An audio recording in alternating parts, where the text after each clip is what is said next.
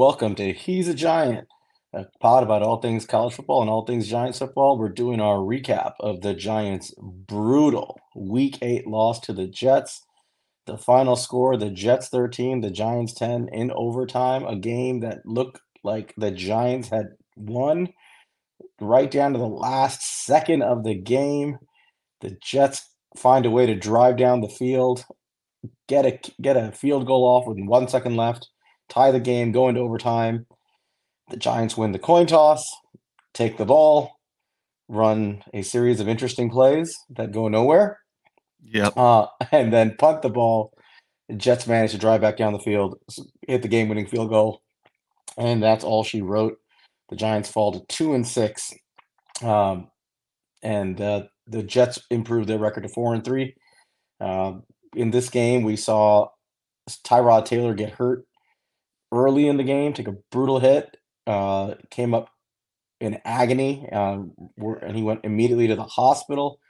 Uh, word has it he injured his ribs, and he's staying overnight at the hospital. We don't know much more than that at this point.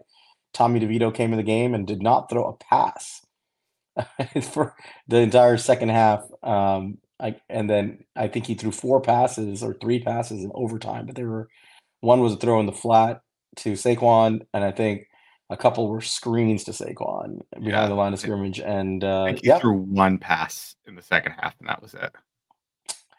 So the Giants are two and six, lose 13-10 to the Jets. Monty, take it from there, man. What are your thoughts after this game? It was it was a demoralizing loss in so many ways, man. Um, I I just felt for the players during that game. I really felt for the defense. The defense did everything they could. Again, we just talking about this every week it seems like, but they did everything they could to win this game, and they put it in their hands to win the game. Kayvon Thibodeaux shut the game out. He got two sacks on that final on that final drive and a sack on fourth down. Like that should have been the final drive, and it should have been over. Game over. Let's win it. Um, and we the offense took the ball. We continued to run it. We had success running the ball, and they decided to kick a field goal with a hurt Graham Gano, and he missed it instead of going for it on fourth and one. I I don't know, man. I didn't feel great about that decision. I we'll get into that. There's a lot yeah. of there's a lot of mixed opinions on this, but in my opinion, I think anybody with eyes can tell Graham Gano isn't healthy. I mean, first of all, it's everything we've been hearing. He's been limited in practice for two weeks. He publicly said he needs knee surgery. And this is not a guy who just misses field goals. He missed one last week. He missed another one this week. I don't know how you had the confidence to send him back out there with, you know, in a important game and you know give up eight more yards and not take a shot at you know a fourth and one it doesn't make any sense to me because like even if you're like comparing the two situations versus what's more likely a field goal or fourth one at least you don't get pushed back eight more yards for the and for the field position uh, i just he, he's not they need ir you know man he is not right is so clear he that he missed those because he's not healthy. Because that is not Graham Gano. It, it's not a coincidence that he's hurt and he's missing field goals. Um, but what do you got? Uh, it was an extra point. I mean, that kick yeah. at the end on the fourth and one was what thirty five yards. Mm-hmm. It's basically an extra point, and uh, line up in the middle of the field. Um, I don't. I know it was rainy. I don't think it was much more than that. Look, I I get the criticism of uh of Daboll on that. I I can totally see like if you know that Gano is hurt, you've seen him miss kicks today, at least the one kick, and he's not feeling right. Maybe that your best bet with was it a minute twenty six left in the game or something like that.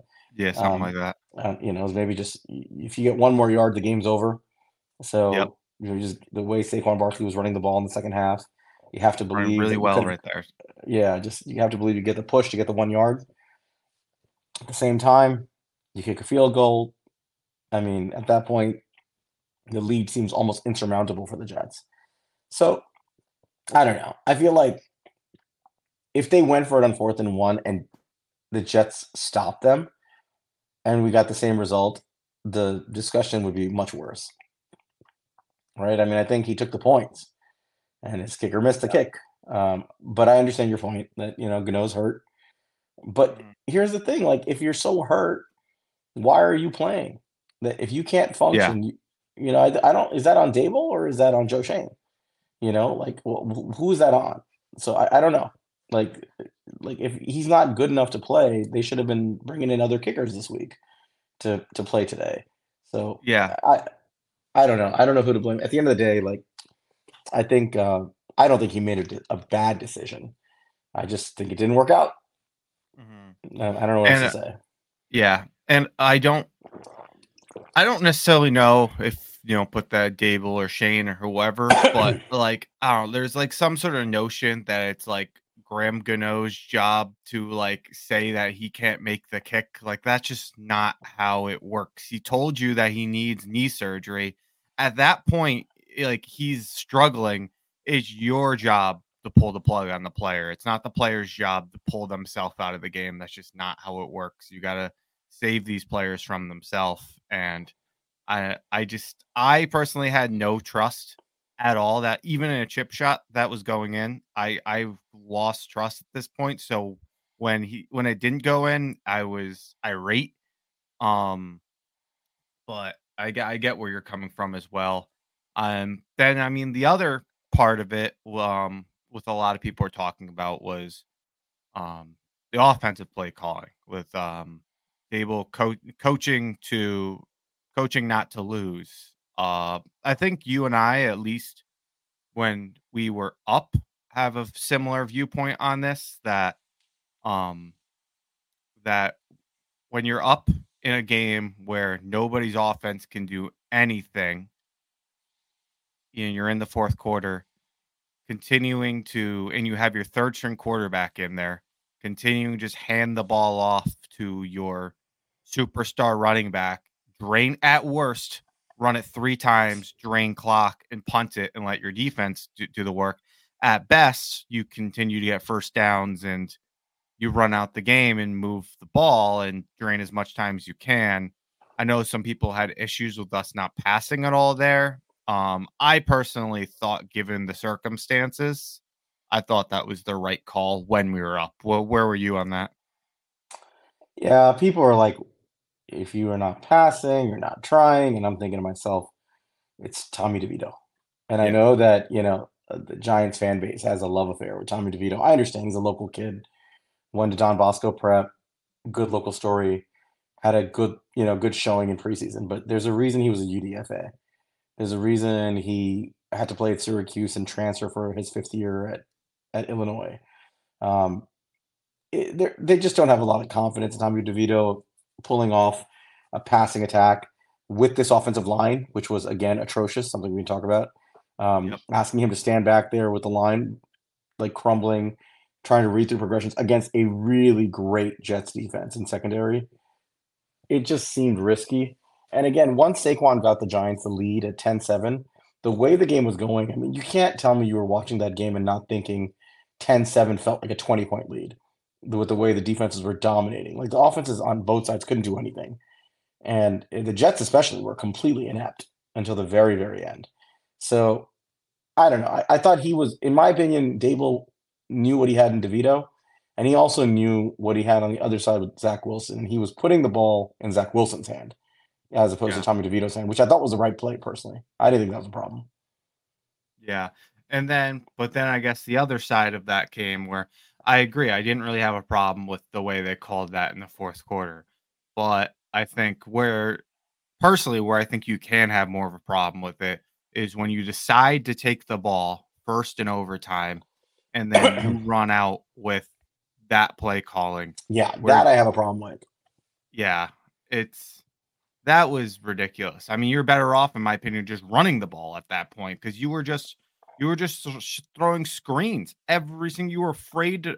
And granted, I don't know how much of that was us just calling a screen, or or as much as us leaving an outlet for Tommy DeVito and him afraid to throw to other targets. I'm you know I'd have to Mm. Look at the all 22 after this. They didn't really have a good view of what was developing downfield, but it seemed at the time that they were they were trying to to design it to go to Saquon. it looked like I... those those are all in my opinion those are all design plays to Saquon on the first read because they were very quick reads and passes. It wasn't like he was scanning the field and checking down. They, were like yeah. So you know, I, I had a, we had arguments on spaces about this. Like, should you take the ball? Should you not in that space? And I was, it was interesting. Like our friend Ivan, who who runs like the best spaces on Twitter, um, base seven one eight for those of you who want to follow him. He runs all the best Twitter spaces. He started a space when Kayvon got the sack, to, you know, to get the ball back with 126 or whatever it was, um, thinking the game was over. And I was out and I was watching the game, and uh, outside and I told him like, hey, the Jets are driving down the field and they're about to score. And he was like, really? Because he left his house. He thought the game was over. Um, oh. And and when uh, when they tied it, and he and I were discussing before the kick, like we thought the Giants should have deferred. Like if they got the, mm-hmm. if they won the coin toss, our opinion was kick the ball off. And some people thought it was completely insane and sacrilege to say that, but it was the flow of the game where like the offenses were not moving the ball, and it was sort of we were saying, you know what, the defense is playing so well. The offense is so bad. Play the field position game. Kick the ball. Stop them with your defense. Trust your defense. Get the ball back in better field position. Get close for a field goal and win. Um, and people said, no, you have to try to win. I understand the mentality. You got to take the ball to win. So the, the Giants win the coin toss. They take the ball, which you know you would do 99 out of 100 times, obviously, other yeah. than maybe this circumstance. But then they call those plays. And my argument yeah, is if you're if you're going to rely on the sequence was a first read throw to the flat to Saquon Barkley that got I think two yards, and then there was a holding call on that play. Mm-hmm. All right, even if it's successful, it got like two yards. You're like second and eight, and then I think three consecutive, two consecutive screens to Saquon, um, which looked like first read sque- uh, screens with him running out. Um, one of them was I think behind the line of scrimmage, um, and the and the, li- the last play on on uh, third down was basically I, I don't know what it was supposed to be, but it looked like he just threw the ball. He's lucky he didn't get intercepted, where he just threw the ball into the line of scrimmage. I don't know if it was supposed mm. to be a design screen or whatnot to Saquon, but if those are your play calls and your designs, and that's your level of trust in Tommy DeVito, you should have just kicked the ball off and trusted your defense yep. to get you in better field position. Because if you're closer, at least then you could rely on Saquon Barkley to get you the rest of the yardage, and and see if you can get in field field goal range. Um, but you know, didn't work out. What can you say? Yeah, and I I think I'll like look I, I he, Brian Daboll did not have a good game. This was not a good game coaching for him. There's a few things we could bring up because you know both those missed field goals were what on fourth and one. The first one was on a fourth and one as well. Yeah. Um, so you can so you can bring that up as well, and that was on the opponent's side of the field. There's really no trust in your offense to go for it. Ultimately, I think a lot of this comes back to just your trust in the quarterback. And, you know, when we saw Brian Daboll most aggressive as when he has trust his quarterback, even last year when he had trust in in Daniel Jones, he was he was really going for those. He put those hands the ball in his hands and he would know either he's going to run for it or he's going to find a check down and he trusted him in those situations. Yep. That hasn't been the case this year. You saw it a ton in Buffalo. They went for it all the time because they put it in Josh Allen's hands and they knew he could he could get it. And I think right now we're running into a situation where we don't have good quarterback play and it is I mean among other things, but in this game obviously uh post not that Tyrod was doing anything special, but post Tyrod going out, you didn't have an NFL quarterback anymore and it was evident that we we couldn't run an offense. It was very, very similar to like the Jake Fromm days where I'm we had negative passing yards, I think, in the, one of those days too, not the same way this, but technically with uh interceptions and things like that. It was negative. It was bad, man. Um the offense has scored a total, a grand total of 95 points this year in eight games. Where that's a little under uh, what is that? A little little under 12 points a game. Um, we're on a historic pace. Our yeah. our our point differential is minus 92, the worst in the NFL. But the good news is the Patriots are closing fast. They're at min- minus 90 because because our defense is actually keeping teams down. Our differentials are are closing compared to the beginning of the year. Um, yeah. But worst point differential, lowest points, two and six. Um, if there's a positive to take away from this game, it's the defense, the way they played again. They're they've been dominant. Specifically, Kayvon Thibodeaux and Shout Sosu. Kayvon Thibodeaux.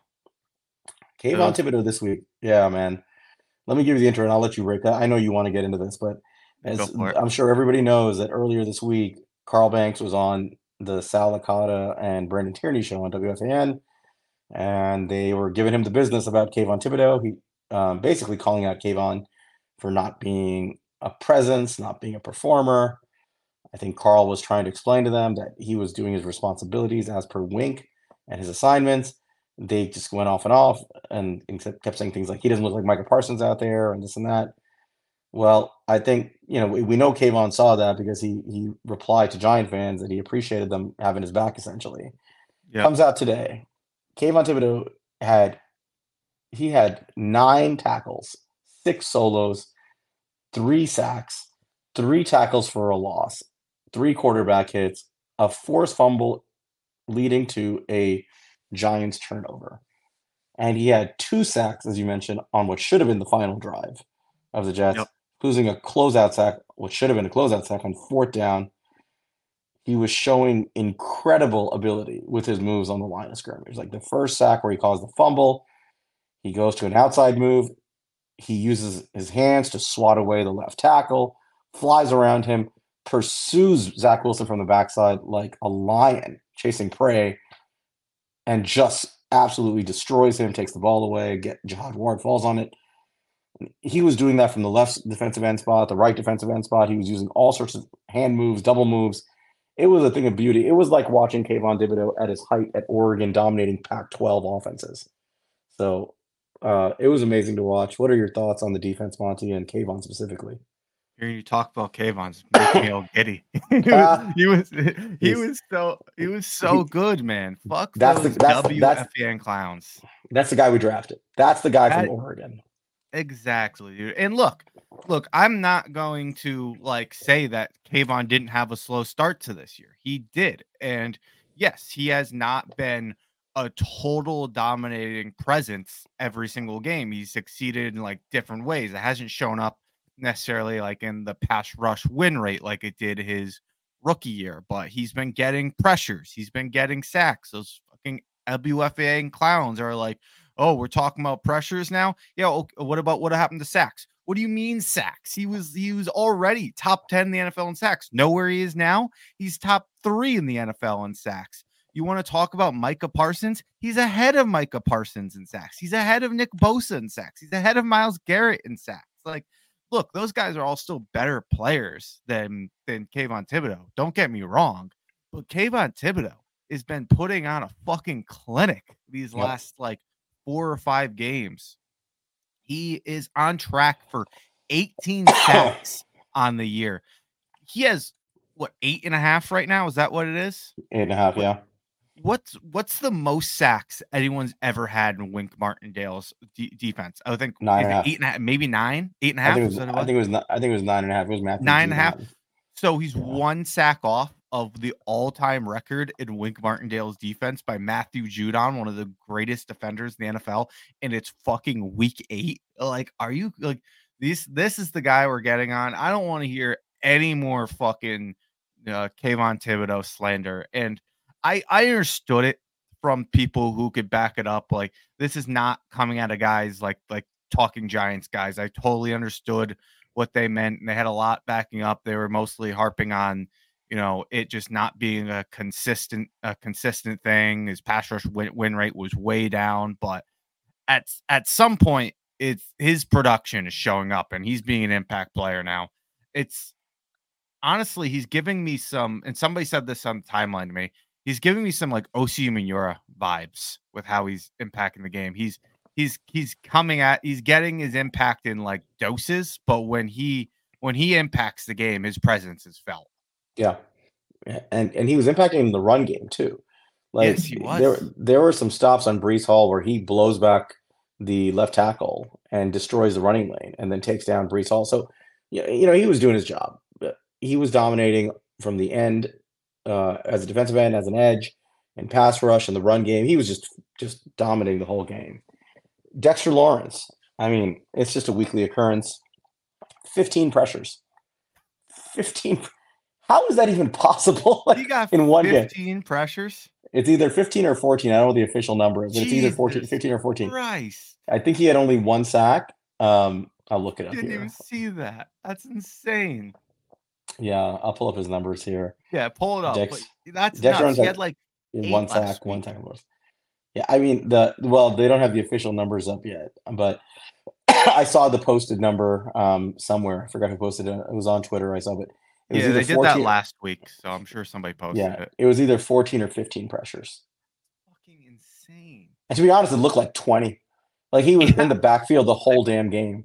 I mean, to be fair, they were they were on what their third center fourth, at four- one they're- I think they're fourth string center because it, Joe Tippmann didn't play, get back up at and then point, McGovern got hurt, and then the guy backing up McGovern got hurt. So they had I don't know who back who was snapping the ball at one point. That poor guy fumbled the ball in his first snap. Remember? Uh, Yeah, Micah McFadden got a, a fumble recovery. Shout Right. out Micah McFadden. So there was that. But still, I mean, 14, 15 pressures in one game. Um, Nick Falato posted the video. I don't know if you saw it. It's brutal. On the overtime third and 10 completion to Zach uh, from Zach Wilson to Garrett Wilson. Did you see what happened? Dexter No, Lawrence got held like horrifically. It was a ridiculous hold. Like literally, he beats the center. The center just grabs his arm and yanks him, and his body's going one direction, his arm's going the other direction. Um, so that that was a misholding call. Oh, and by the way, on Breece Hall's touchdown, that great play by Brees Hall, Kayvon got held on that. I don't know if you noticed. Um, yeah, you text me about that. go go watch it again. Kayvon gets around the he gets around the left tackle. He's bearing down on Wilson. He's about to sack him, and then you see like as he turns the as he turns the edge, he's actually going around him from behind. His his he's nearing Zach Wilson, and then his arm is getting pulled backwards by the tackle, and then and then Wilson gets the ball off. So like both of these were like people's arms literally flailing backwards from from overt holding, and the, the refs missed it. Um, but nothing to take away from those guys. They dominate. Dexter Lawrence is a freak. I love the guy. What's not to love? Kayvon Thibodeaux's coming on like the guy we drafted. He's a monster. The defense has been great. Just great. Micah McFadden, another good game. Fumble recovery. It wasn't his best game, but he's solid, man. He's in, he, he's where he's supposed to be. He makes good tackles. Um, they both Bobby both, Okereke had a good game. Three tackles Yeah. for loss. Led the I team mean, in okay, tackles. both both Okereke and McFadden like lost footing on the Breece Hall touchdown. Those look kind of ugly. But Mhm. that was one play. You know, I mean, it's a bad play, but it was one play. They played a good game. The defense was amazing. Deonte Banks, this kid traveled with Garrett Wilson. He's a rookie. He, did you Yeah. hear about this? He he went to his coach and said, "I want to travel with Wilson." That's awesome. You love he- to hear shit like that. And yes, Garrett Wilson had a great game. Don't take anything. He had a great game. Yeah. But for a rookie corner to say, "I've got this. Let me handle this assignment," the confidence that's got to instill in the rest of the guys in secondary. Like, all right, whatever happens with Garrett Wilson, Deonte will handle it. We got to take care of these other guys. It makes their life easier. And you know what? The de- the defense played great. Yeah. And it just I know I know that Banks had like uh Wilson had a good game on Banks, but I don't know, it felt it never felt like Banks was getting his ass kicked. It always felt like he was always right there and he was was never a liability despite you know Wilson having a good game. Yeah. I mean So- Dory really shit the bed on us on one on one of those well, passes the, downfield. well, the one that basically ended the game in Yep. overtime, that the pass interference where he just didn't look back and just ran into was it Lazard on that Think play? I forgot who it was. Yeah, it was, so talking about Adoree' is a good segue to where we need to go with this discussion. Yeah. Now, now mm-hmm. the unfun stuff. The Giants, after eight weeks, are two and six. The New York Times, I've mentioned this this site before. The Upshot on the New York Times is a site that does a lot of statistical analysis for people who are stats junkies. The Upshot, um, run by Nate Cohn, 538, run by Nate Silver. These guys are are stat and probability gurus. They run incredible models. both for politics and for sports. Um, well, the upshot has an NFL playoff probability chart. It's got actually got a simulator. It's fun to play with, with like what you th- what your team's chances will be if they won this game, lost that game, this and that. But as it stands, the Giants have a, a two and six have a one percent chance. One, like Doctor Strange. one one percent chance of making the playoffs. And the trade deadline is in less than two days. It's at 4 p.m. on Tuesday. The Giants are down to their third string quarterback. They have a 1% chance of making the playoffs. They're two and six. Daniel Jones's future is there's some reports coming out about his neck. I don't even want to get into it other than to say it's not sounding reassuring. Um, let's just leave it at that.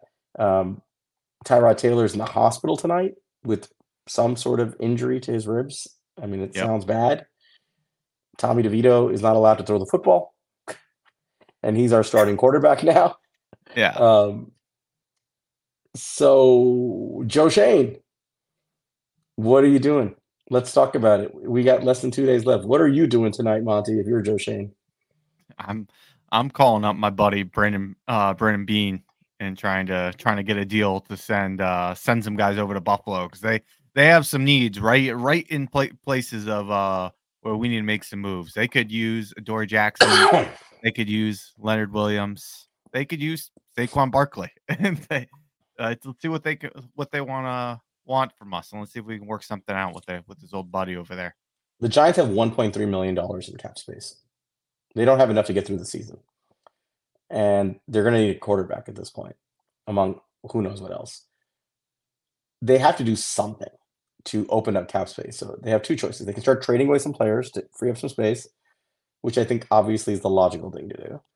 Or they can restructure contracts and push some money till the future, which seems kind of irrational and crazy at this point. Yeah. Um, so the big money deals. Let's start at the top. So I, I, I sent in one of the chats my estate sale list. Yeah. I knew you would enjoy that. Um, in my opinion, I know people people think I'm crazy because I've been beating this horn, this uh, I've been beating this this story and this drum for a long time now. But and we, we know they're not usually a lot of deals at the deadline, but this is a great draft class. That's what our pod's about. It's a great draft class. We only have six picks. The Giants are in a uniquely awful situation. Like I mean, uniquely awful. They they are down to their third string quarterback, and there is no timetable for when their starting quarterback is ever returning, and he may have a career threatening injury they have a 1% chance of making the playoffs. Like, it doesn't get any better than this if you're trying to get so, like a solid answer to should I be selling. It doesn't get any clearer than this. It's almost like the football gods are sending a message to Joe Schoen like, get your head firmly out of your ass and understand what's happening in front of you and start making some deals. I don't know how else to say it at this point. Like, yeah. it, you need to start making some deals. So the list is long, in my opinion, of tradable players, and I would look to I would dangle all of them and see what happens. Leonard Williams is owed about $9 million through the rest of the year. That's it for the team acquiring him. That's not his cap hit. People are going to reply with, oh, he's a 32 million cap hit. You can't trade him. That's his cap hit to the Giants is not the same as the, the financial liability to the team that would be acquiring him. That's only his residual remaining salary for the season, which is nine million. And to be totally honest, the Giants could easily move that for a good football player in Leonard Williams and say, We'll eat half of it. We'll pay four and a half million of it. So you get Leo for four and a half million dollars, which is an absolute steal in exchange for better draft compensation for a team that's going still saving money. Yeah, and you're still making enough money to get through the season. Just that one move. Just that half of Leonard Williams' contract would get you through the season. Easily. While you eat it, while you eat half of it, you're still saving four and a half million. Right, it would get you up to six million in cap saving in cap yep. into cap dollars the rest of the year you're good. You're done for the year, basically. You don't do anything. That's you don't do anything else. You do that one move. You get through this year. You actually save some money probably by the end of the year, and you get some draft capital. I think Leonard Williams is probably worth, in my opinion, a third round pick, maybe a fourth round pick, but in that territory. But if somebody calls you and says, "Hey, we'll give you a fifth and a sixth, or we'll give you a fourth and a sixth, or some, I think that's the kind of deal that could happen. What What are your thoughts on that one? I'll say if I was a competing team who could use uh interior defensive lineman with pass rush ability, and I heard the Giants called offered to pay half his salary and only wanted a third round pick for Leonard Williams and they didn't pull the trigger, I'd be pretty mad at my team over that. Like, Yeah. like you can get a third round comp pick for this guy. Like that's what smart teams would do. You Right. you four and a half million is a steal for what for what he could offer for your team for the rest of the year. That's the type of guy who could help put your defensive line over the top. It, it he it feels like if you're willing to be flexible on the salary cap to get you know something done and get a good return on him it feels like that should be out there i i don't know but in my mind he has that type of value if your team is competing leonard williams is a damn good player Yep. I agree.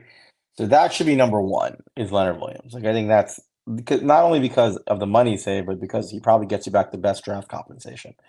Um, Saquon Barkley would be in that conversation, but they've already publicly come out and said we're not trading Saquon Barkley. So I'm gonna, I'm just not gonna discuss it because I think it's i get that it's logical that he should be traded, but this organization is illogical when dealing with this matter. So let's leave it at that. Um, I, I'll be if there won't surprised. be an owner thing we don't know just Right. It's just not going to happen. Like, it, I would be absolutely besides myself shocked if he's not a giant at four o'clock on Tuesday. So it would be the talk of the town, obviously, if that happened. So let's not talk about that. It's probably not going to happen. But Adoree Jackson, he's another one.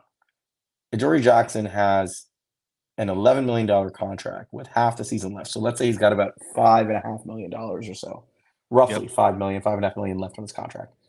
He hasn't had the best year so far but he's also playing out of position. Um, he's probably hurt his value. Um, if I'm Adoree, I want to get out of here and go somewhere that's a competitor, so I have a chance to rebuild my value up before I hit free agency. Certainly, I think he should be incentivized to do that. The writing is certainly on the wall with him on the Giants in terms of where they where they prioritize him. An acquiring team for a 28 year old boundary man corner, a very valuable asset. Can you get a fourth? Is it more like a fifth? Um, what are you thinking for Dory Jackson? Because you're only paying about five million. That's assuming Yeah. the Giants don't need anything. So, I mean, uh, first off, I'll say I think Adoree Jackson is the trade piece. I think that is the guy who makes the most sense, who I think teams will be looking to trade for just because cornerback depth is so important in this league, especially if you want to be a you know Super Bowl contender. Um, he's is the money is not that high. You see cornerbacks moved around a good bit. So as far as to your question about the compensation, I could see a fourth. I think fifth is probably more realistic, but I I think I could see something along the lines of which honestly I think be better for the Giants would be like a fifth and a seventh or something. Then you get two draft picks. You move you go up from six to eight. You recover that seventh round pick you're missing, and you still get you know, a fifth round pick in the neighborhood of that that you'd be getting for Dory Jackson, but you get it this year. I think that's the type of deal I'd probably be looking for for Dory Jackson. In this scenario, do you think the Giants would have to eat any money of that five million or so? Um, I think the thing with Adoree Jackson is that maybe the Giants would eat a little bit to get it done, but I think it's a little bit different than Leonard Williams, where it's like you it's almost like uh something you have to do to trade Leonard Williams. It like just for people to take on that money at this point in the season. There's not a lot of teams that have that. You know, although I think he's worth nine million dollars, I don't think a lot of teams have nine million dollars just laying around. While in the Dory Jackson's case, I do think a team could fit him onto onto their salary cap. So, um, I don't know. It feels a little bit different there because it's like, yeah, we could eat some, but like you're gonna have to up the offer. Like it's not like it's almost like that has to get worked out first in the Leonard Williams case. Well, th- that's like a okay, but also fine, we'll do that. What else are you gonna give us type of thing. So, um, it just depends on the team, I guess. I would say. So, in an ideal scenario for the Giants trading for assets, you could. It sounds like you think we could. You can see both Leo and Adoree getting traded. Um, maybe eating half of Leo's money, so you save about four and a half there, saving all of Adoree' money, so you're closer to like nine and a half million or so, maybe 10 million. Um, and you get back the equivalent of a third and then maybe a fifth and a seventh or something along those lines. Does that sound about right for those two? Yeah. Would that would Yeah. that feel like if you traded both those guys and you walked away with eleven million dollars in cap savings for this year and a third and a fifth and a seventh, would that would you consider that a victorious process until by Tuesday afternoon? Yeah, I'd be thrilled. But the the tough thing with Leonard Williams, I think specific is specifically you're supposed you're gonna have to be really aggressive to trade him at this point in this process. I don't know if they've had any pre- preliminary talks about him, but at this point you're gonna have to be very aggressive to get a done a deal done with uh Leonard Williams. And maybe how you're aggressive is just you know offering to eat that half his salary off the bat when you're making these trades. That's why I meant. that- I, I mean, that's why I mentioned it. yeah, because at Look- this point, I think that's how you almost have to approach it. Because like, there's not enough teams that have that type of money. So it's just, hey, we're looking to trade Leonard Williams. We'll eat half his salary. Will you do this? Like, Well, he- so for well, so the, the commanders have put both Chase Young and Montez Sweat on the trade market, supposedly. And the rumor has it they were offered a third round pick already for Montez Sweat. Um, I don't know what his contract it can't be that crazy, like different. Like he's probably on is he on he's on his 50 year option, I believe, right? So um he was a first round pick. yes, yeah, yes, he, yeah. he's the same year as uh as Dexter Lawrence. Yep. Um, so what is a fifth year option for an edge rusher? What's he making? Like tw- 15 million or something this year? Um, let me see. Yeah, It's gonna be all. He's making 60 dollar. he's making what is Oh, he no, making? yeah. I'm gonna look it up real quick. He's making 11.5, and it's all salary. All right. So there's probably, you know, the team would be acquiring five and a half there. So that again, like, it, they, a team was looking to eat five and a half million on him. You can make Leo available for cheaper, and you know, is Montez Sweat is an edge rusher. They're not the same, but the point is, impactful defensive linemen who can rush the passer. I mean, I would probably put Leo and Montez Sweat in a similar category of relative value to a team. You know, I don't, I, I don't know if you would put them very differently. I think Leo's a little better at what he does than Montez Sweat is, is what he does. I think Montez Sweat's position carries a little bit higher value, but overall, I think it's fairly similar. What do you think? Yeah, I mean, I th- I first my immediate reaction was like Montez Sweat has more value, but I mean, this guy's an edge rusher who's never had double digit sacks. He's 27 years old compared to Leonard Williams, 29 29. years old. Leonard and yes, he plays a more um premium position, but I don't know how how true that is anymore. I mean, look at like what these interior defensive linemen are being paid, especially the ones with pass rush. It's, it's a Ability, like- marginal difference. Would you would it surprise you at all if Leonard Williams got paid more than Montez Sweat on an open market, I think they're at least get from almost an AAV stand level? no, and I, in fact, I'm willing to bet that they're going to get almost the same money on the open market. I think I they'll agree. both be in that. that- significant. It'll be like in somewhere in the 16 to 18 million per year range, somewhere in there on average as for the both of them. So again, they probably have comparable value. So if Montez Sweat can get you a third, what can Leonard Williams get you? Probably close to a third. And again, Montez Sweat, you're going to have to eat, you know, five and a half million, assuming that that's all you take. You're taking on the whole remaining contract, and the Giants could make Leonard Williams deal so that the team acquiring him takes on something like that, right? Four and a half, five million. So I I don't know how hard it would be to move Leo. Honestly, I I- really think if you put him on the market and you make calls in earnest to teams that need D line pass rush help, he's a difference maker. He's an he's a difference maker for a competitor trying to make, win a Super Bowl this year. So I wouldn't close the door on that. If they don't trade him, I truly believe it's because they choose not to trade him, as opposed to they had a hard time finding a buyer. Yeah. No, I mean, it's just how much they're willing to bend at this point to get it done for me. It's it's tough. It's a tough move to sell Leonard Williams. I think it's to me it's a no brainer to get it done, but you just don't see a lot of these trades done around the trade deadline. And some and it's, we've been hearing about guys like Montez Sweat and Chase Young being shopped for a week now, and to turn around and try to get something done with Leonard Williams. It's Okay, but but but at the same time, we're talking about organizations that it's being reported.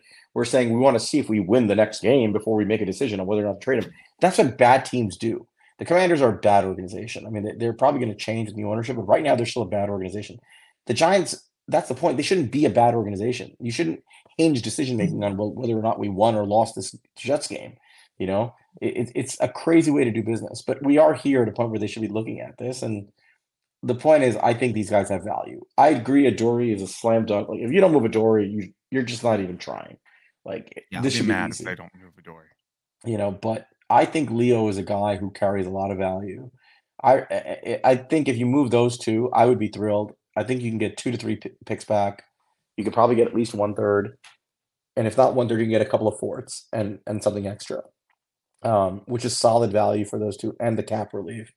And that money not only does it help you get through this year, but it if whatever you don't use, you can forward it to next year as savings, and it helps you right? I think a portion of it goes to next year. I don't think the whole thing does, right? It's not dollar for dollar. I think it's a, a, a no. You, it's dollar for dollar. It's just you can only carry over a certain percentage of your total cap. Right. Um, okay, so that that that means you do save that money. Um, yep. So it'll help with decision making for next year too. So I just think those are two no brainer decisions. Um, there are a couple of other guys who are worth discussing. Um, unless you have any other thoughts on Adoree and Leo. No, not not really. It's just those those two are definitely the guys that if if those two get traded, it's a slam dunk, like good good trade deadline for us. and by the way, like potential targets for Leo are pretty much any team that needs any pass rush help going into the playoff push. So I'm thinking teams like Detroit, um, maybe a team like Seattle that's on the bubble trying to get in. Um, yep. You go to the AFC, a team like, uh, I mean, a team like the the Dolphins could probably use some pass rush help. Um, I don't think the Bills necessarily need defensive line help, but they are getting guys banged up. So, yeah. you know, there, there's at least some room there. Um, I haven't checked in on what's going on with the Chiefs. Um, I know the Ravens are pretty much solid up there. Um, but the Bengals, these are all teams, you know, Jacksonville. Um, they're, they're teams that are out there that could probably use a rental to help them in their pass rush. Yeah, uh, for sure. There's, there's a lot of teams that could use his services. So I think I think you'll find a buyer. Uh, and Adoree, like we keep mentioning Buffalo, but there's probably more teams than Buffalo. There's probably at least three or four teams out there that would gladly take a corner. For example, the 49ers. The 49ers have one corner. Um, I mean, they have a great a great defense, but Charvarius Ward is essentially it. Like a lot of the other guys are rotational. So would they give you something for Adoree? Probably. You know, I, I think you'd call them.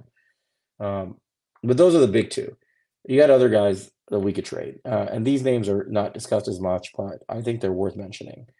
So number one, a guy nobody talks about a lot, um, a relatively new addition to the Giants, A'Shawn Robinson. Um, so he's been playing well. I should start with that. He's been good. He hasn't been great, um, but he never was a. I wouldn't call him a great player. I think he was a good rotational defensive lineman. A'Shawn Robinson, um, I'm going to look up a salary, but I think we paid him what eight million for this year, or something like that. Do you remember? Um, that sounds right. Either six or eight million, something around there. Let me look up his number. Eight and a half. No, I'm sorry, that was last year. Um, he is making such a weird contract. Um, f- five million. I'm sorry. So he had five million with four guaranteed at signing. So his salary is not that much. You're not saving a ton. Uh, and you've pretty much already eaten the dead cap on it at four million. So he's not going to save you really any money. But could you get something for A'Shawn Robinson? I mean, is it even worth considering? What do you think? Probably not, to be honest with you. I maybe a, like a pick swap in 2025 like I think what you're gonna get is like a 2025 like seventh versus sixth, maybe. Like that that's the best case scenario. Right. So you may as well just hold on to him. Yeah. I mean, like, look, if somebody wants to offer you that, you're not really in a position, like, sure, take them type of thing. I get it, but like, it's just like it's if you get a call on him, I'm not, I'm not spending my time trying to shop him. I got you. Let's move on. Um, here's a fun one. a guy who got hurt today within like a few plays and didn't come back. Darren Waller all week had a hamstring issue. he was listed as uh, I think he was listed as limited or or did not you know or questionable in practice all week. He played, and then he quickly hurt his hamstring, and then he was ruled out of the game like that. Like it was it was bizarre. Like he was just Yeah. out of the game immediately, which I thought was strange. And then he was just sitting on the sideline. I'm like, how? I I couldn't understand what was happening. In any case, uh, he's under contract. As you guys know, we we gave up the hundredth overall pick, right? A comp third to get him, and he still uh, this year is owed not much money, like another half a million or so. Um, but beyond that, he has no guaranteed money, none, and he has an he has what twenty two, like about 36, 37 million left on his deal over the next three years, thirty six point seven million, something like that over the next few years, or thirty five million or so. He does Hmm? have a little bit of uh dead money. He has about seven, like a seven and or half to eight, something like that. he, he has seven point three dead for us, right? The Yeah, Giants are going to eat that dead money, but in terms of guaranteed money to the team acquiring him, it's just his Oh. base. Yeah, no, they won't acquire anything. But yeah, if we move him, we'll have to eat about eight million. Right. It's not too bad. Um, so you're talking about, let's say, the equivalent of 35, 36 million dollars remaining for three years of control of a damn good tight end who on the right offense is probably like a top five tight end in the NFL, top five to top seven, something like that. Um, this is tricky. You have him under control. You very well may be drafting a young quarterback next year. Do you want that young quarterback to have Darren Waller? Or do you explore Darren Waller and see what you can get for him? So what are your thoughts on him, Monte? I'm not picking up the phone unless it's a third round pick. Personally, Yeah. I, I, I don't see any reason moving him now. But based off of how much, how many years of control we have on him, and the potential of drafting a, a quarterback where we might want a weapon like Darren Waller for him.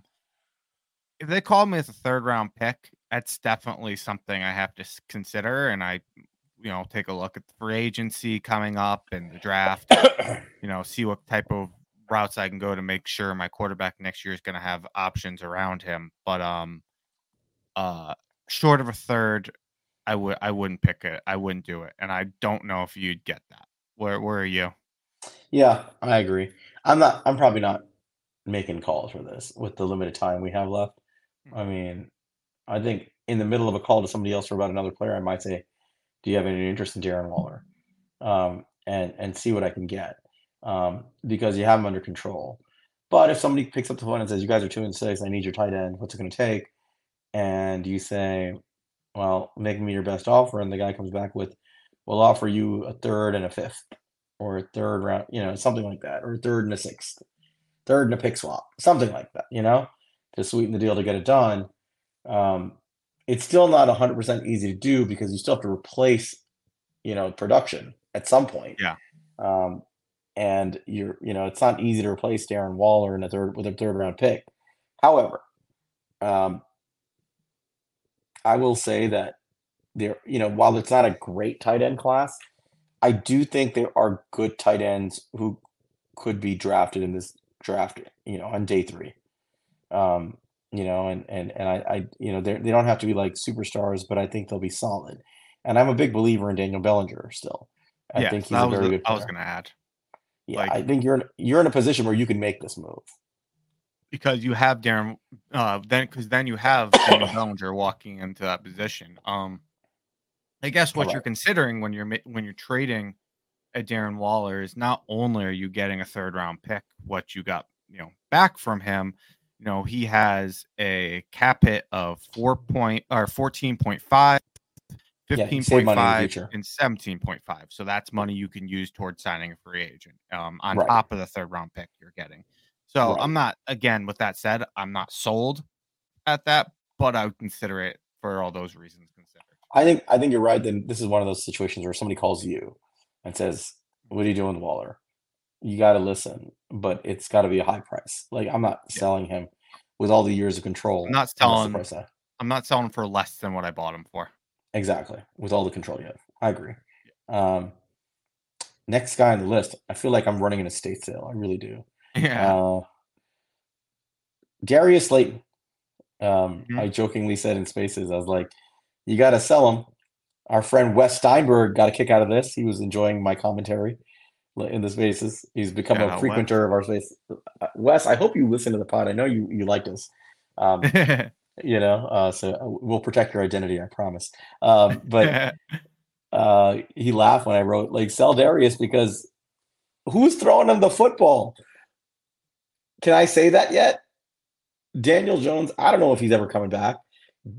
Tyrod Taylor looked like he football died on the field. Poor guy. He's in the hospital tonight. My terminology, sorry. Tommy DeVito's not Tommy De- DeVito was, is on a curfew. He's not allowed to throw the football. Who's throwing Darius Slayton the ball? He's got a two-year deal. Um, yeah. the Giants have are have already eating are eating like you know whatever five point two five dead cap or something this year, very little next year. He's a better player than his contract would suggest, I would say, and I think he's a valuable player. He's twenty six years old. Some team I think will find value in Darius. We know the Atlanta Falcons wanted him. Mhm. Um, would you trade him, and what would you get for him? Wh- wh- how- Where would you price? Would you price Darius Slayton? Would you put a tag on him and see what you can get? And what would it be? What would your price be? It's a good question.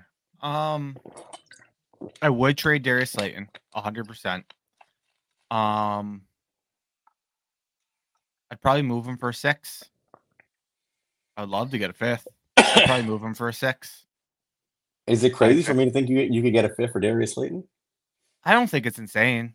I just think where we've seen a lot of these, a lot of these trades are just teams throwing like a six round pick at you for for these players, and that's probably more in the territory. But I mean, look, the teams need wide receivers. They they're it- constantly looking for them.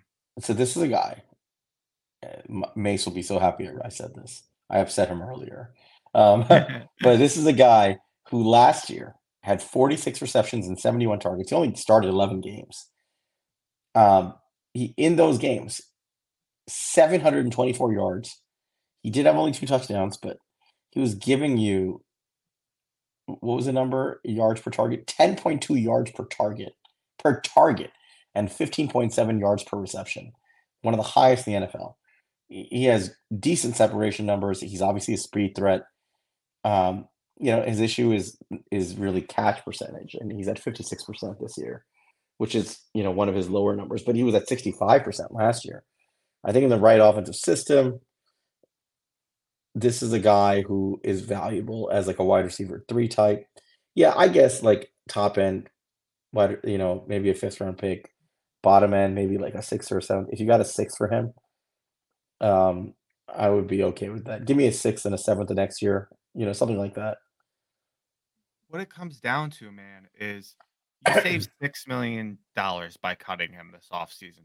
Are you gonna cut him or are you gonna keep him for six million? I wouldn't blame them either way and how they did it, but Yeah. if you're gonna cut him, then you probably should just take the trade. If you think that there's a better chance than not, you're gonna try to get that cap savings and cut Darius Slayton, then there's a team out there who's who will use Darius Slayton services. And honestly, fifth round pick might be reasonable given the extra the extra year of control they'll have on him. Uh he's a good player, man. I mean, like even like getting away from like contender, even a team like the the Carolina Panthers who've been begging to get a wide receiver help in there. I could see something Right. like that. Right. I'd take I mean, a team, from the Panthers. exactly. Like a team that just wants a good target, a speed target for a young quarterback, maybe. Mhm. Um, you know, and you can make the argument that if the Giants go get a young quarterback, couldn't Slayton help be that guy for us? And I think that's a valid argument. Um, Yeah. I don't I don't think he's without value at all. Um, I'm just wondering what the price point would be at which you'd move him. Um, six might be might be the number, or maybe they just say the best we can do is a six. Let's just keep him. So I'm kind of agnostic about the Slayton issue, but it's a curious discussion because if you can get higher than six, if you can get a fifth, I think you move him. That's how I look at it. Um, let me see, let me see what else do I have. Parris Campbell, another wide receiver who does absolutely nothing for the Giants at this point. Yep. Um, this poor guy, man. Like I don't know if it's him. I don't know if it's him being on the Giants, but he came here on a one year deal, and this is not going to be good for his career. Uh, he's he, he had his he has a four point seven uh, salary this year, one year deal. His base is one point four. The Giants are going to eat three million in dead cap anyway. Um, he's owed maybe seven hundred thousand through the rest of the year. What could you get for seven hundred thousand dollars worth of Parris Campbell? I think you're looking at like a like a Cam Akers type trade here, where you're gonna get like a pick swap in like in like 2026, and you're gonna get like a, a seventh for a sixth round. I think that's that's what you're looking for with Parris Campbell. And if, if somebody calls you saying, "Hey, will you give us Parris Campbell for some sort of pick swap?" I'd be like, "What do you got for me? To send it over." well, I think, and I think that's kind of where we are. Um, Yeah. Are there any other players you thought about that might be amenable to at least dangling? So I'll mention the name, but I'm I'm gonna preface where I don't really think we should move him right now. Azeez Ojulari is a name that people have mentioned. Um, yeah, I I don't see the point of doing it right now. You still have another year of control on him. Um, I he's been hurt. I think you you try to let him get healthy and reestablish some value either to you or to another team. And maybe this offseason you can look into something like that based on what you want to do at the edge position. But uh I wouldn't do it right now with Azeez. But that is a name that I think is worth mentioning. right before I got on, um, I was talking to our friend Don, uh, and Don said, "Would you trade for Danielle Hunter right now?" Um, and he he dangled a trade. He said a third round pick plus Azeez Ojulari for Danielle Hunter an extension. Would you do it? You're saying no. No, there's no shot. You're not giving up a pick right now. No, I'm not trading for people right now. It would I agree. if if I'm trading for it's they have to be on a rookie contract and have another year of control left. yeah. Otherwise, I have no interest. Firing deals, no thanks. What if we call the Jets and no, I'm just kidding. Um, yeah, took somebody on expiring deal and then we could just franchise tag them. You know what I mean? yeah, It's just franchise. We'll figure it out later. Let them We'll build up their fi- value, then pay them. And four years later, we'll have the discussion all over again. Um, I love Yeah, Danielle I- Hunter, and I was for trading him before. Yeah, I was too. It's season's over. yeah. So I wouldn't trade Azeez right now. I think he's at low value. I think he still has value in the NFL. The guy's just had bad injury luck. Maybe that's how he is. But if he's edge three with a lower workload and you get an edge two this offseason, I do think that changes things. So Yeah. I'm holding on to watch him become edge three. Um, so there you have it. And by the way, we're not saying in discussing all these players, we expect the Giants to trade all these guys. Obviously, that is not going to happen.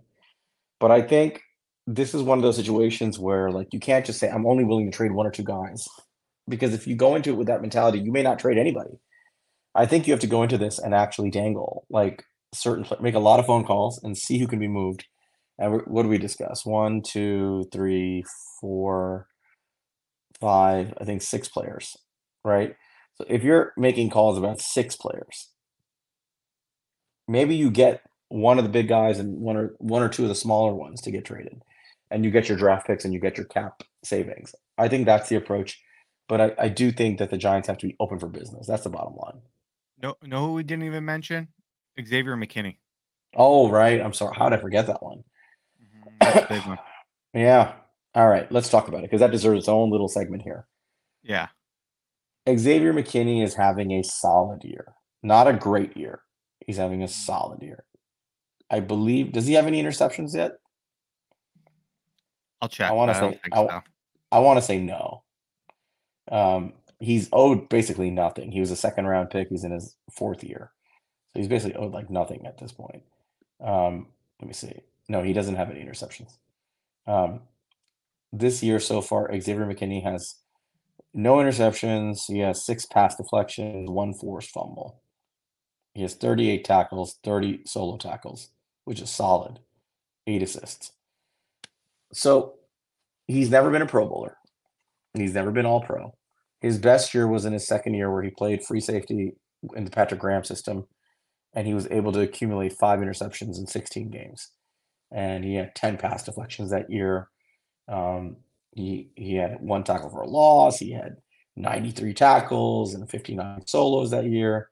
He was all over the place, but he really has had a very, very average career as a Giant, other than that one year. His agent that he hired last year is David Mulugheta, who is known as essentially the premier agent for safeties. Gets these guys paid. I think he was Der- I think he's Derwin James's agent, if I'm not mistaken. Yeah. Um, Xavier McKinney hired him because he wants to get paid.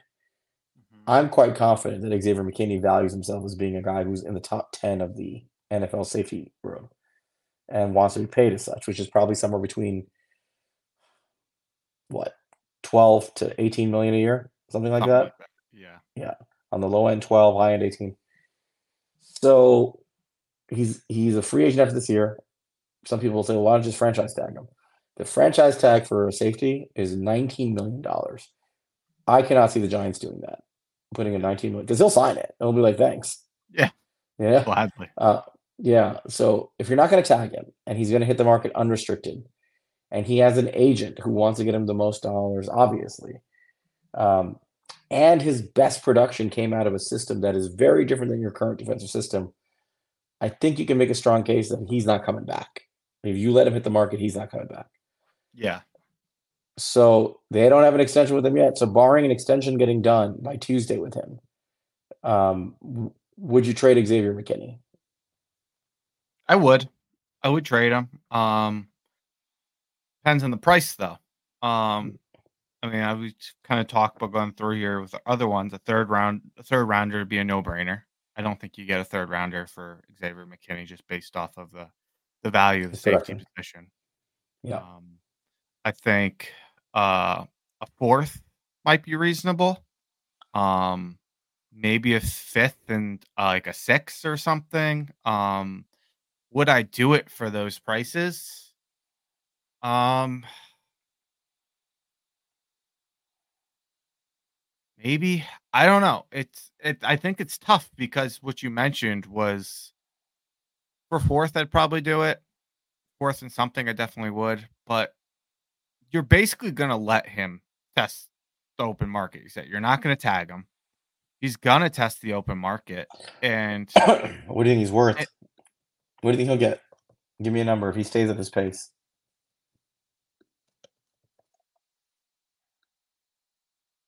Three years, thirty million. I think that's about right. And in fact, that's kind of exactly where I had him. Three years, 30 million. Yeah, So let's say he gets that and it's not from the Giants. What kind of comp pick are you looking for that? Of getting back in return for that? A, a- like a uh, fourth? somewhere between a fourth and a fifth. Right. So you're talking about getting maybe a comp. A, a comp fourth is basically a fifth. A comp fifth is basically a sixth. So you're getting maybe like a fifth or a sixth round pick in 2025, If you don't cancel it out, which is hard not to do for that value. Um, So you're basically getting nothing for him essentially if you let him hit the market. So again, a team calls you and says, "We'll give you, we'll give you a fourth. We want McKinney and a, maybe they want to pick with him, you know, um, give us McKinney and a future seventh. yeah, Or it has to something like that. future. No, seriously, what if like they call for that, um, or they just say, "We'll give you a straight up fifth. Would you make the deal? Um, I mean, I think it comes down to how committed you are to bringing him back. And I understand, like, what we talked about, like, he's gonna hit open market, like he's gonna see what's out there. But if you're committed to trying to get something done with him, and you, I think there's a chance you can get him back anyway. Especially at you know, I don't think that price is unreasonable, but you know, you have to compete with teams that don't have income uh, tax in their state, and he's from you know the, the warmer parts of the country. Um, you know, I don't think he's been like a crazy, um, a guy who's really benefited from endorsements of being in New York, like a guy like Saquon Barkley. So I don't think that's as strong of an argument for a guy like him. So, uh, yeah, I I do it, but I think if you're planning to bring him back, you don't trade him just to trade him because you're scared that you might lose him. I think that's exactly the, the process. Like, even if I don't trade him, I'm sitting down with him and his agent, and I'm I'm starting the process of working out a deal. Um, I really am. And and personally, I think I mentioned this to people on this pod and on spaces, and I told you for certainly that I would have been doing this for weeks. I would have Yeah. been sitting down with Xavier McKinney and, and David Mulugheta and saying, I'd like to get you signed to a multi-year deal now and and lay out the framework of it and see how realistic it is. How how willing are the two of them to sign a deal like that so he doesn't hit the open market. Um, and if it appeared that they were way off in number than what you think you're willing to offer, or they're just not interested, I think you kind of have the information you need. And for all we know, Joe Schoen did that. We don't know if he did or didn't do that. Um, but if the answer is it doesn't, you don't come away feeling confident that he's going to resign with you. I think you just move him. Yeah. You just move him at that point.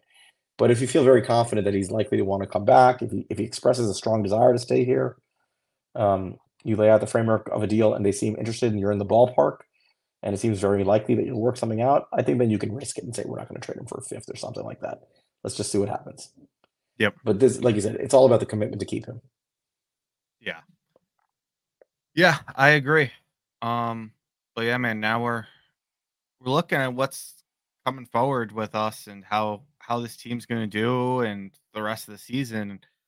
I'll be honest, man, with the uncertainty of Daniel Jones, and I I know we're hearing week nine, week ten, and maybe maybe those reports end up being true, but we also have heard some concerning reports about what the injury is. So I don't know. I'm I, I'm keeping the same approach I had before, where he's out for the rest of the season until he's cleared, and I'm just gonna wait till he's cleared. So, you know, with that in mind, with the mind that Tyrod spending the night in the hospital with a rib injury, and we're down to Tommy DeVito or Matt Barkley or whoever we're gonna have, it there's a real chance we don't win a game for the rest of the season. I feel like that's what we're at at this point. It's hard to see us winning any more games with the offense the way it's playing anyway. But you put in Tommy DeVito or whoever else, it's just like where are the points? Even those 11 points per game, where are they coming from? Um, you know, it's uh, you're going to rely more and more heavily on Saquon Barkley, and you're going to break them. You know, I- like it, it's just you can see the writing on the wall here where this is going. Um, the, like that's another one. Like I don't understand. Like we're committed not to trade you. Like why would you even say that? That's why would you go out of your like like even if you mean it, even if you think it, why would you publicly state that? You know, it just it's just yourself. you, you really have because now you can't trade them. Even if somebody calls you now and says, "Look, you're two and six, your team's falling apart. You don't have a quarterback." Um, Yeah, here's a first I- for Saquon Barkley. what? Do you, well, then It's not gonna happen. him. Yeah, But- but then well, what? Then the owner's gonna be like, "No, that's not the Giants' way. We told them we're, we didn't. We're not gonna trade him." It was they they've they've really made some head scratching public maneuvers. Let's put it Yeah, that way. uh, yeah, um, they have. You, you, it's it's free to it's like as as our as one of our friends uh, on Twitter Jay said like it's, it doesn't cost anything to shut the fuck up you Yeah. know and to, to like to say nothing um it, it was really bizarre um but you know you're right it's hard to see us winning another game I'm sure they'll find a way to I'm not saying they can't but the defense is playing great you never know but man the offense is just dead and Yeah. it's just hard to see what will happen so I really think they need to be dangling every one of the guys we talked about and see what happens. Like I really believe they should be in that mood. And people, you know, people are gonna say like, you can't tank. Well, what, what do you call what's happening now? You know, you're scoring 11 points a game. You're not trying to tank, but you're you're not Yeah. doing anything. and it's getting worse. Like yeah, I know that like right now we're banking on the uncertainty of Andrew Thomas's hammy and the uncertainty of Daniel Jones' neck to save the season from being a total embarrassment. That's where we're at at this point. we might as well talk about that for a second. Um, conflicting reports all weekend by Daniel Jones's neck. Um, sequence of events. Friday, Daboll has his press conference, and sounds less than certain that Jones is coming back. And when he's asked a follow up question about, sounds like you're less certain about his timeline and his return. His response to that was, "Yep." That was his answer. um, Brian Daboll is a lot of maybe a lot of things. He's not a liar. Um, he he tells he's very much a like an open book test. You know, Mhm. um, he shows you what he's feeling. His reaction there told you that they were concerned at minimum about mm-hmm. the prospects of him returning. The very next day, the spin cycle starts with a lot of the typical players in Giants media. I won't even name them because at this point, everybody knows who they are. He'll be back in a week. He'll be back in two weeks. Dallas, this, like Las Vegas, they're eyeing Las Vegas. Don't like, shh, don't tell anyone. Like sh- Las Vegas and Dallas Yeah. and like we don't. You, you heard it here first, although you didn't really hear it. Like all these reports leaking and all this stuff. And I'm thinking Brian Daboll the other just yesterday is making it sound like we have no idea when he's coming back. Yet today you have a report that he's ready to go in a week, but he hasn't been cleared for contact. Yeah. But he's going to be ready in a week. every report I'm hearing is like it's like, oh yeah, Giants, you know, they they think it's gonna be soon, but so like they're thinking week nine or week ten, but then like it always seems when you read the articles, always kind of followed up, but they don't really know for sure about. And he still hasn't been cleared for contact. Yeah, And then today we get a report, a national report from Tom Pelissero, which has the most detail I've seen about his injury. Um, basically, in summary, saying he had what sounds like a disc injury to the neck in 2021, and that he has another disc injury now. I don't know if it's true, but this is what this what's what they're sort of saying in the report from sources they mention, not sources inside the organization, from sources, um, and that he's not cleared for contact. That he had significant this is the the the word for word significant left-sided weakness as a result of the injury. And that while most of that weakness has resolved has improved it's not all gone yet. And he's not yet cleared for contact. So without getting into the the, you know, the medical interpretation of that let's just say it's bad. It implies a fairly significant injury to the neck to the disc or the spinal vertebra. Um, it suggests he has something called spinal stenosis. Um, which is a fairly significant condition. And I don't know how you can look at that story that's coming out two days after Brian Daboll sounded very aloof about his timeline and somewhat concerned about it, and not come away with like the thought process like they really don't know if this kid is going to get cleared. They don't know what his status is. At best, it's up in the air. It sure sounds like this may be one of those like he's he'll be back, he'll be back, he'll be back. Oh wait a minute, his season's over. That's what it's feeling like.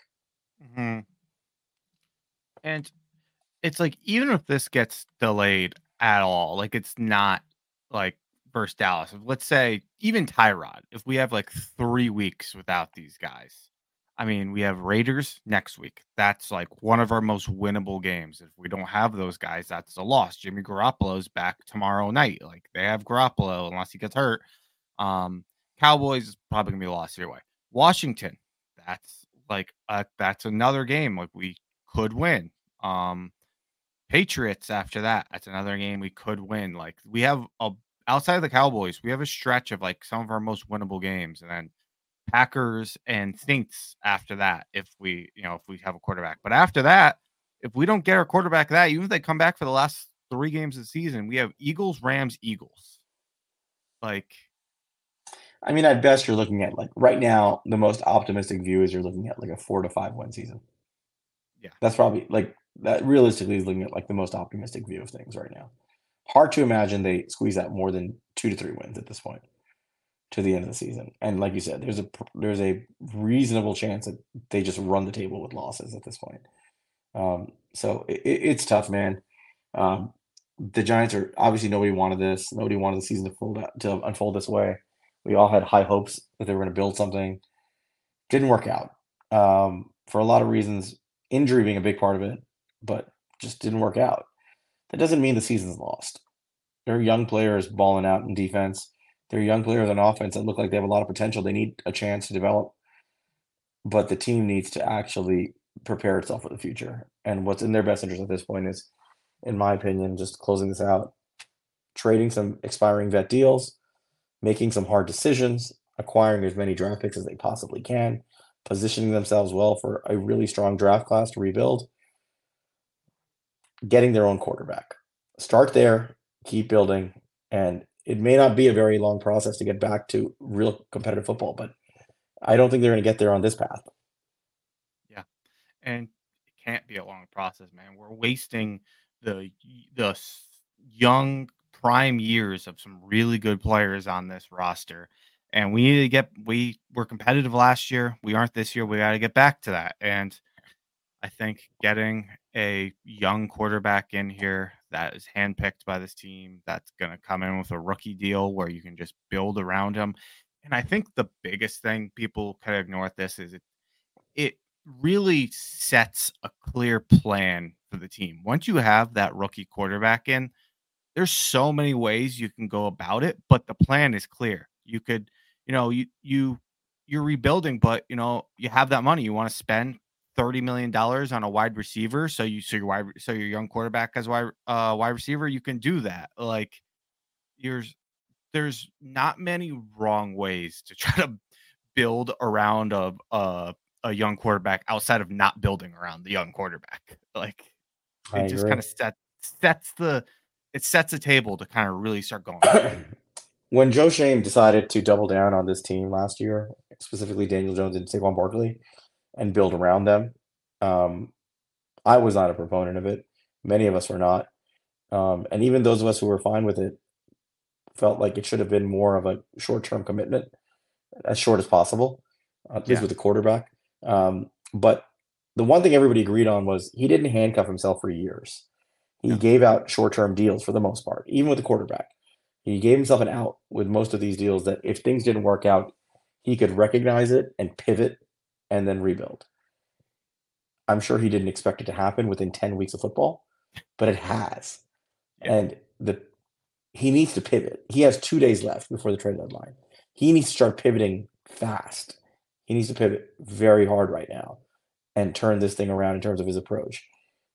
If Joe Schoen does not pivot, if he does not pivot, if he does not acquire draft capital, if he just lets the season die a vine with vets just playing out and then eventually going wherever, I will have concerns about his approach to this. You know, um, I already have reservations about some of his contract management, but I think pivoting to set us up for the future is the most important job he's facing right now, and he needs to be able to do that. You know, all the other stuff, all the other noise be damned. He needs to do that now. I think one thing, and you know, fuck the fans. I get like, who cares? They don't, they don't owe us anything. But as a fan, I think it would go a long way to set him send a message to us that if he moves on for, and makes a trade at this trade deadline, that he's taking this seriously. And look, just one move will send a clear message that he's taking this seriously and is, and is planning to fix this thing. But sitting on his hands sends that out the opposite message. I think a lot of people made the point like eh, Giants are very afraid of sending the message to their fan base that they're tanking, you know, or that they've given up because they don't want to like drive them away from the ball from from the stadium. Nothing keeps fans from coming to your park like losing. You're losing and playing a bad brand of football. They're not coming anyway. Trust me. Nobody wants to show up and watch this crap. They don't want to watch their team lose. They don't want to see them not be able to score. They don't want to feel like they have to boo people because they're so offended by what they're watching. They don't. So you're already lo- losing those people. If you want to get them back, you'll give them something worth watching. And you're not going to be able to do it this year. What you give them is hope that there'll be something better next year. And I think yep. you need to pivot. You'll you'll have the respect of those fans. You'll have their faith. Nobody's going to hold it against you to do that. But if you keep doubling down on this, you will lose the faith of those fans. So Joe Schoen, it's on you. It's, I mean, we've talked about it. It's you know this this Daniel Jones contract isn't going to lose Joe Schoen's job. It's only going to lose his job if he continues to double and triple down on this contract. He can get off of this contract and he can it will be a stain on his resume, but he can move forward and it, he can leave that in this pa- in the past. But he'll be on a stain on his resume. But Jalen, you know, um, Jalen Reagor was a stain on Howie Roseman's resume. Carson you know? Wentz. Carson Wentz was a stain on his resume, but then he right. turned that into, you know, a- AJ Brown and and Jalen Hurts and a Super Bowl. Yep, Super Bowl appearance. Um, and and he, and he pivoted right. And he kept he kept building through the draft and making shrewd moves. That is where you need to be. And by the way, the backbone of Howie Roseman's like mystical power was accumulating draft assets. That's what he did. He acquired draft picks. He did what he could to acquire draft picks, and he he just hit home runs on all of them. Really, the way he managed them, whether it was trading them, manipulating them, who he drafted. But the point is, unless he accumulated those draft picks, he had nothing. He was going to be fired at some point, and he turned it around. That's how you turn it around. It, it turns around quickly if you get those draft picks and you start hitting home runs with them. That's what Joe Schoen's going to do. Hundred percent, man. All right, man. Uh, you have anything else for this reaction pod?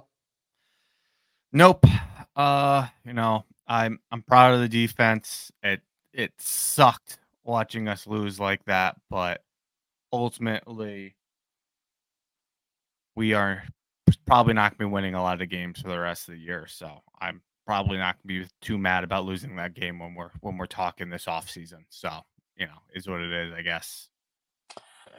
All right. so that is our reaction pod for the week 10, uh, week 10 week eight loss to the Jets 13 10. The Giants fall two to two and six. With our trade deadline approaching next week, the Giants are in Las Vegas to play the Raiders. For those who haven't seen it, it's a gorgeous stadium out there in Las Vegas. Um, so if you're out visiting, don't not go to the game just because you're upset at the Giants. It's a beautiful place to visit. Check it out. Enjoy yourselves. Uh, the trade deadline's on Tuesday. I'm sure we'll have more to talk about. For those who have not tuned in yet, Monte and I recorded our episode on um, on safeties a few days ago, and we're going to be doing cornerbacks later this week, and then pretty soon, with the next week, week and a half, we get into work on the big one on quarterback. So tune in. Um, you can follow us. I'm Sal at, at Queens underscore guy. You can find Monte at at Monte Cristo at M O N T E C R I 5 T O. That's on Twitter slash X. Or you can find us at, at He's a Giant Pod. Monte, any closing thoughts? No, man, let's go fucking let's get some trades done. Let's, Let's go get- go let- get him, Joe Schoen. Let's win some fucking trades. All right. Yeah. Look- All right. All right. With that, we'll, we'll we'll say good night and we'll see you guys later this week. All right, see you later this week.